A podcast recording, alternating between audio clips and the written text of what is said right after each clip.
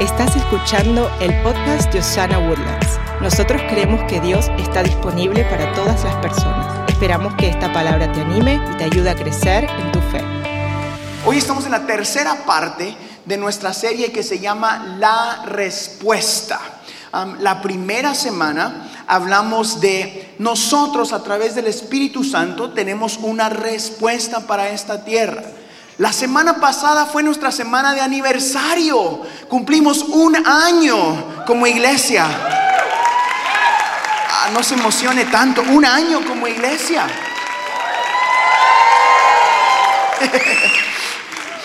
y esa semana hablamos de la respuesta que la iglesia ofrece, la respuesta que la iglesia ofrece a este mundo. El día de hoy, el día de hoy, yo quiero hablarle a usted de lo que debe de ser nuestra respuesta a los procesos de la vida.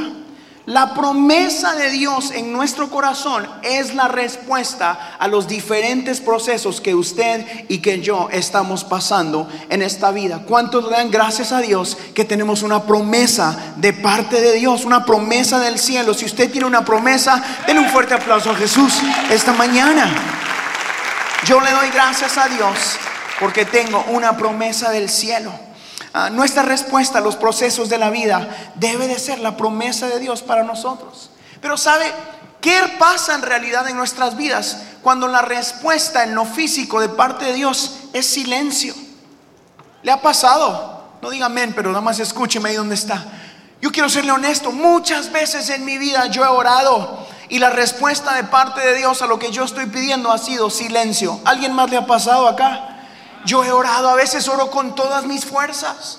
A veces digo todos los versículos que me sé decir por lo que está pasando en mi vida. Digo, Señor, todo lo puedo en Cristo que me fortalece. Caerán mil y diez mil. A mí, y digo todos los que me sé. Y cuando digo, Señor, háblame. Y me quedo hasta calladito. A ver. Y nada. ¿Le ha pasado a usted alguna vez en su vida? ¿Ha estado clamando por algo? Y luego no pasa nada. Y, después sucede que viene gente y te dice frases como esta, que yo no sé dónde están en la Biblia, pero me imagino que ahí están, o, de tanto que lo oímos, por ahí están, dice la gente, el tiempo de Dios es perfecto, hermano. Todos ustedes que se rieron se lo han dicho diez veces quizás, o están, vea que sí, no le ha pasado. O le dicen cosas como, tranquilo, estamos orando por ti. ¿Verdad? Y tú dices, gracias, ore ahorita en el nombre de Jesús. Yo me he subido al carro muchas veces con Elena y le digo, necesito una respuesta de Dios, pero ya. Y la gente me dice, Harold, el tiempo de Dios es perfecto. Y tú dices, genial, pero para mí no parece nada perfecto. ¿Alguien le ha pasado? Yo sé que soy raro porque todos queremos decir, amén, gloria a Dios cuando escuchamos esas frases. Pero la realidad es que muchas veces en nuestra vida eh, queremos algo de parte de Dios y decimos, pero yo lo necesito hoy. ¿Qué pasó? Y Dios dice, mm, silencio. El silencio de Dios es una forma de comunicación de parte del Padre para nosotros. Y hoy yo quiero animarte a que juntos podamos declarar las promesas de Dios a pesar del silencio muchas veces. Mire lo que dice la Biblia en el capítulo 1, versículo 7 de Nahum. Escuche esto, es una, esta es una realidad de Dios. Dice esto, bueno es el Señor, es refugio en el día de la angustia y protector de los que en Él confían. ¿Dónde está la gente que confía en Dios en Osana Abundance esta mañana? Debemos de estar lo cerca suficiente de Dios, que conozcamos su corazón y no solamente su voz. Muchas veces oramos y decimos, Señor, quiero escuchar tu voz. Es una genial oración es algo que necesitamos en nuestra vida, la voz del Señor. Pero muy poca gente se acerca lo suficiente para conocer su corazón. El silencio de Dios muchas veces requiere que conozcas su corazón. No solamente una voz del cielo o algo que escuchaste, una palabra de aliento, de aliento, you need to know his heart. Necesitas conocer su corazón. Esta mañana a, las personas que estaban en el curso de crecimiento que ofrecemos dos veces al mes acá, si no lo ha tomado, yo lo animo a que lo tome. Les dije, yo nunca escuché una voz del cielo que me dijo, Harold. No sé por qué decimos que Dios suena así, ¿verdad? Como que, wow. Abre una iglesia en Woodland. No sucedió de esa manera, sino el Señor se movió a través de circunstancias en mi vida, se movió a través de darme paz en el corazón, se movió a través de silencio en mi vida muchas veces, se movió a través de circunstancias difíciles, de desiertos, y me mostró que su mano poderosa seguía estando ahí para levantarme, seguía guiándome, que su promesa era fiel para conmigo, y por eso ahora me pongo enfrente de ustedes y les digo, el Dios que me trajo hasta aquí te llevará a donde tú anhelas estar en el nombre nombre de Jesús. Pero hay muchos de nosotros que hemos tenido hambre por la voz de Dios y no conocemos su corazón. Que quieres escuchar algo, que quieres esa palabra bonita, que quieres que vengan aquí al frente alguien te ponga manos y digas, oh, aleluya, me tocó, right? No tiene nada malo eso, es más, tiene mucho bueno. Pero ¿qué pasa cuando eras el niño como yo? Que cuando decían pase al frente, yo pasaba todos los domingos. Yo me acuerdo que cuando alguien decía, alguien quiere aceptar a Jesús, yo pasaba por aquello de las moscas.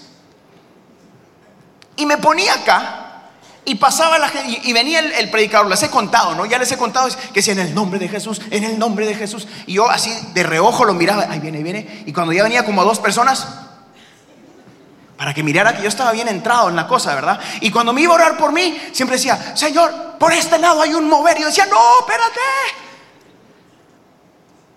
Yo era ese niño.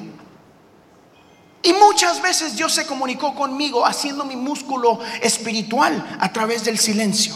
Estoy seguro que hay muchos de ustedes en este lugar o quizás ahí mirándonos en las redes sociales que están en un silencio de parte de Dios. No significa que Dios te ha abandonado, no significa que Dios no esté comunicándose contigo, quizás simplemente no se está comunicando de la manera que tú quieres escucharlo. Muchos de nosotros tendemos a desanimarnos en medio del silencio. El silencio cuando viene de parte de Dios a veces es bueno. Yo recuerdo cuando era niño, quiero contarle esta historia. Y, si usted es papá me va a entender esta muy bien. A veces mi mamá me llevaba a las, a las cenas de la gente. Yo siempre fui un niño extremadamente activo. Ahora estoy bien calmadito, ¿verdad? La primera que se rió fue Elena. Y un poquito mucho, mi amor, bájale.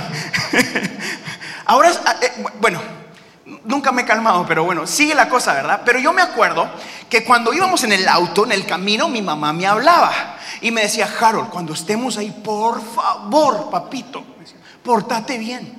Yo decía, sí, mamá, claro que sí. Y después mi papá, Harold, si no te portas bien al regresar a la casa, vas a vértela conmigo. Yo decía, sí, sí, tranquilo, papá. Mientras que ellos se sentaban en la mesa a hablar o hacer algo, yo sabía, he aquí el momento de libertad, ¿verdad? Y ¡fu! Sucedía todo lo que iba a suceder, ¿verdad? Después era, bueno, vénganse a sentar a dormir, a, comer. Todos los niños se sentaban. Yo era usualmente el último porque les conté, no me gustaba comer de niño. Ahora las cosas han mejorado. Ahí la llevo. Y me sentaba en la mesa y aquí sucedía una comunicación que solo, solo mi mamá y mi papá y yo entendíamos. Si usted es papá o mamá, ya sabe por dónde va la cosa, ¿verdad? Yo me sentaba y la idea era estarse quieto en la mesa. ¿Ok? Y ya tenía la dirección audible que me habían dado en el auto. Tenía la consecuencia audible que me habían dado en el auto. Y me sentaba en esa mesa y recuerdo que por alguna razón las hormigas que traigo dentro del cuerpo se movían más cuando me sentaba a comer y botaba algo, me movía, reía, tiraba, hacía de todo. Y mi mamá hacía esto con sus ojos. Y los que nos invitaban usualmente decían, ay, sí, ay, es muy alegre el niño. Lo que realmente estaban diciendo es, este tipo no se queda quieto. Y mi papá, sí, es bien activo. Y le crecía una vena por esta área de aquí, donde está el espíritu de los papás. La interpretación del silencio mío era, cállate o muere. ¿Sabe por qué entendía yo la mirada de, de mi mamá, es porque ya me habían hablado antes. Porque yo vivía con ella y repetitiva y constantemente había visto esa mirada, ¿verdad? Y conocía su corazón y su mirada. Dios a veces es igual. para bien y para corrección. No necesita decírtelo más, pero te hace un... Y no queremos entender. Muchas veces estamos tan lejos que no entendemos la mirada de Dios. Muchas veces en tu vida y en mi vida estamos escuchando la dirección audible y cuando llega el tiempo de sentarte a la mesa y hacer lo que Dios quiere que hagas, recibes simplemente una mirada. Muchos de ustedes están en este lugar cruzando por ese desierto de mesa, esa dificultad que te cuesta y Dios te está haciendo la mirada diciendo, ¿cuándo vas a hacer lo que te dije que hicieras? Ya no necesitas más palabras, ya no necesitas más instrucciones, necesitas hacer lo que te dije que hicieras para experimentar la gloria y la promesa que tengo para ti y para los tuyos. El silencio de Dios es la mayor comunicación para alguno de ustedes. Dios hoy te mira en Osana Woodlands y te dice, ah, ¿hasta cuándo? Yo recuerdo cuando inscribí a mi hija al fútbol por primera vez. Mi hija tenía como tres o cuatro años, ¿verdad? Elena estaba chiquitita. Y yo sabía que ella iba a ser la mejor del mundo. Jamás había pateado una pelota a la tipa, ¿verdad? Y la metimos al fútbol. La pelota le llegaba como al pecho de tan chaparrita que estaba. Y recuerdo que la nena corría, pateaba la pelota y ¡pum! Ella salía para un lado y la pelota se quedaba quieta. De tan chiquitita. A medio tiempo había una reunión donde los niños iban a comer naranjas, ¿verdad? Eso, eso es lo que ella quería. Ella quería comer naranjas, no patear la pelota. Y en ese, en ese huddle o en esa reunión de ahí, no permiten que los papás hablen porque el entrenador está hablando. Yo no podía comunicarme con ella, decirle, corre, no te rindas, empuja, jálale el pelo a la más rápida para que... Soy extremadamente competitivo. Si yo pudiera, yo le metía zancadilla a los niños de dos años. Cáete en el nombre de Jesús. Y yo me acuerdo, yo me acuerdo que la nena, la nena chiquitita cristal por ahí anda, ahora ya no está chiquita, pero por ahí está. Yo me ponía ahí y me le ponía enfrente donde ella me miraba y el coche, el entrenador decía cualquier cosa y yo decía,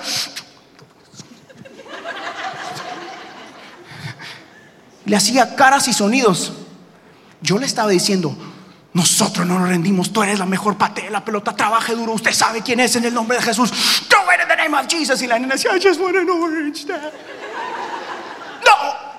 when.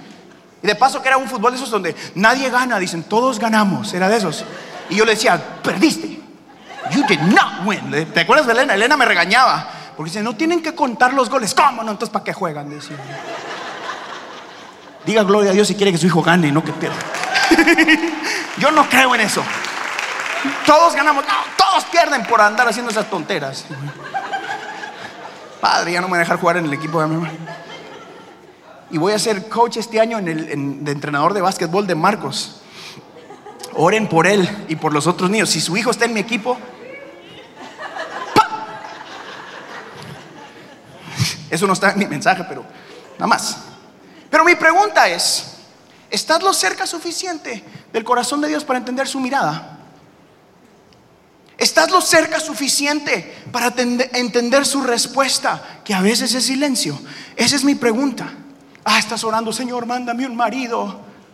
Señor, mándame una esposa. Señor, cambia esta. No, eso no. Eh, señor, y usted llene lo que está pidiendo. Y a veces Dios te mira y te dice, pero si ya te di la promesa, no tengo nada más que decir. Pero si ya te dije que hicieras para que tus finanzas cambien, no tengo más que decir. Pero si ya te dije que tienes que empezar sirviendo a otros para que yo te bendiga. Pero si ya te dije que tienes que amar para que seas amado. Ya te dije que Jenny usted ahí. ¿Sabe? Muchos de nosotros, muchos de nosotros estamos esperando una respuesta audible cuando Dios ya te dio una promesa bíblica. Cantamos los coritos, ¿se acuerdan? Las promesas del Señor mías son. Hey, hey, las promesas. Y mi pregunta es, ¿te las sabes? Ah, no. Ayúdenme a orar para que me dejen hacer una noche de coritos. Yo los canto todos, Elena. You don't have to do it. ¿Cuántos quieren ver al pastor cantando puros coritos un día aquí? Solamente en Cristo, solamente en Él, la salvación. Mira, sé, una más. No hay otro. Da. I told you. Solamente. Watch this. Solo. ¿Dónde está Absalón? Súbete corriendo. Absalón, where are you at? So, apúrate, papá. No hay Dios tan grande como. Oh man, I love it. No lo. Hurry up. No hay Dios que. ¿Cómo? Ahora sí. No hay Dios tan como tú. Come on, Enrique. No lo. One more. Come on. No hay Dios que pueda hacer las obras como las que haces tú. Tan, tan. Te tardaste. siéntese, siéntese, siente que estoy predicando. Los que nos miran en línea dicen, ay, esa iglesia es bien tradicional, hermanos. Bienvenidos, Ana Woodlands. si es su primera vez, esto es muy común. Escúcheme, necesitamos estar lo más cerca posible del corazón de Dios. No funciona, no funciona solo decir las frases cristianas. No funciona solo leer los versículos, aunque todo eso es bueno. Lo que más funciona es que conozcas el corazón del Padre. Lo que más funciona es que te enamores de su presencia. Lo que más funciona es que tus hijos miren a su, papá y a su mamá clamando por la presencia. Lo que más funciona es que tus hijos te miren poniendo manos sobre un enfermo y que digas, Dios funciona. No necesito ver los milagros. Sé que Él es el Dios de los milagros. Esa es nuestra respuesta al silencio de Dios. A veces, escúcheme, muchas veces en nuestra vida, Elena y yo hemos experimentado silencio. En el 2018, Elena y yo perdimos nuestro tercer bebé. I know. Y fue uno de los tiempos más duros de mi vida, porque yo anhelaba ese bebé con toda mi alma. Hicimos todo lo que sabíamos hacer. Tuve toda la fe posible que un, un papá puede tener. Clamé cuando Elena me dijo, algo está pasando, algo anda mal. Dije, no, nosotros no. A nosotros no porque somos gente de fe. Not us. Y puse mis manos y llamé a mi mamá y mi mamá puso sus manos. Y llamé a mis suegros y ellos oraron, fuimos al doctor, hicimos todo física y espiritualmente y Dios no nos dio el bebé. Mi pregunta es, ¿dónde está tu fe cuando esas situaciones vienen a tu vida? ¿Crees por el resultado o crees por el Dios que hizo la promesa? Jamás te dejaré, jamás te desampararé. No importa lo que pase, seguimos parados y diciendo, hasta aquí Jehová nos ha ayudado. Escúcheme bien, yo todavía no entiendo el por qué, pero no necesito entenderlo. Yo todavía quisiera ver ese nene en mis brazos. But I don't need the answer, I need the God of the answer.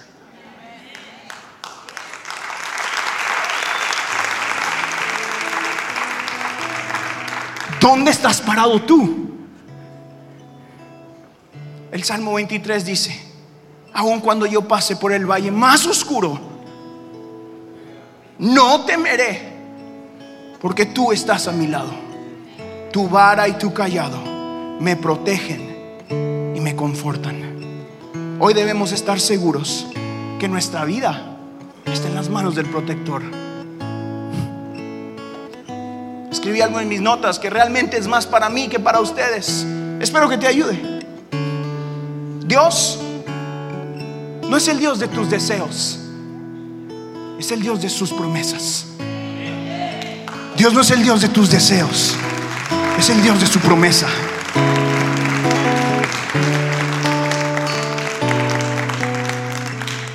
Es el Dios de la soberanía, es el Dios de esperanza, Es el Dios de restauración, es el Dios de promesa, es el Dios de sanidad, es el Dios que está realmente disponible. Amigos, ese es el Dios por el cual yo predico. No porque me ha dado todo lo que he pedido, pero porque me ha dado todo lo que necesito. Es que Dios dijo, voy a estar contigo. No dijo, todo va a estar bien qué fácil sería pararme aquí y decir, tu vida va a estar bien todos los días. ¡Ah! Aplaudirían todos, pero eso no es verdad. Es más, creo que es antibíblico. Jesús dijo, es necesario que yo me vaya para que se quede con ustedes el consolador. ¿Quién necesita consuelo? ¿Quién necesita consuelo del Espíritu Santo? Los que están dolidos. Jesús mismo dijo, Necesitas un consolador.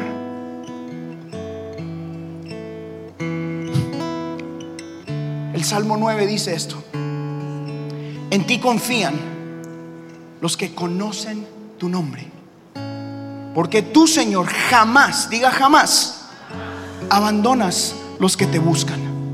Yo le doy gracias a Dios. Porque sabe, cuando Elena y yo perdimos ese bebé, fue antes de que abriéramos la iglesia fue en el tiempo de preparación. Fue en el tiempo de, wow, todo va a mejorar en nuestra vida. Vamos a ver cientos de personas entregando su vida a Cristo. Todo iba bien y de repente, freno a todo. Están embarazados. Mi